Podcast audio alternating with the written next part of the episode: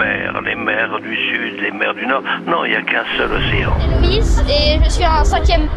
J'ai peur euh, bah, que les coraux s'éteignent, euh, qu'il y ait des espèces marines qui euh, disparaissent.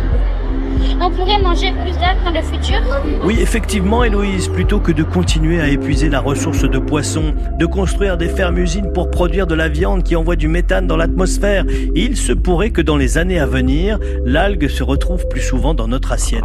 Frank Enkar est directeur scientifique de l'entreprise manchoise Algaia qui fabrique des produits à base d'algues. On est en train de découvrir euh, beaucoup, beaucoup de potentiel hein, sur cette ressource marine.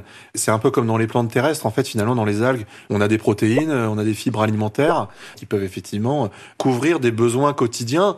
Les Asiatiques euh, mangent des algues tous les jours. On n'a rien inventé. Et en Occident, c'est pas le cas. Effectivement, même si ça a été une tradition, euh, mais qui est plutôt associée à la famine, hein, sur les zones côtières de l'Europe, quand on mangeait de l'algue, c'est qu'on n'avait rien d'autre à manger.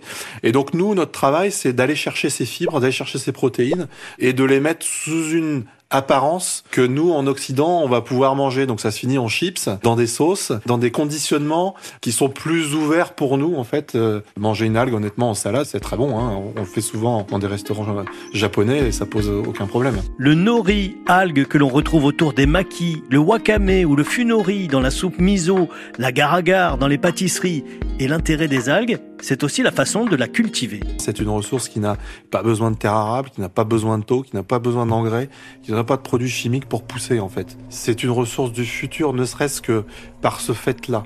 Et après, on a euh, ici en Normandie à la fois des ressources, une algue invasive qui s'appelle la sargasse sur laquelle on travaille.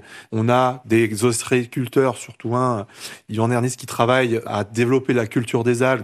On a des compétences scientifiques hein, à l'université de Caen. On a des gens qui ont, travaillé beaucoup sur euh, la matière algale. Ensuite, on a des premiers transformateurs et vous avez euh, des piliers d'entreprises qui sont agriculteurs, utilisent des intrants à base d'algues pour mettre sur les cultures. C'est à disponibilité, on pourrait même imaginer un circuit court. Pourquoi aller euh, chercher euh, ces ressources-là ou ces produits qui sont transformés et valorisés ailleurs et les importer chez nous, alors qu'on pourrait très bien le faire euh, nous-mêmes ici, qui est quand même largement intéressant pour la région. L'algue, une filière pour le futur. En un mot commençant, manger des algues.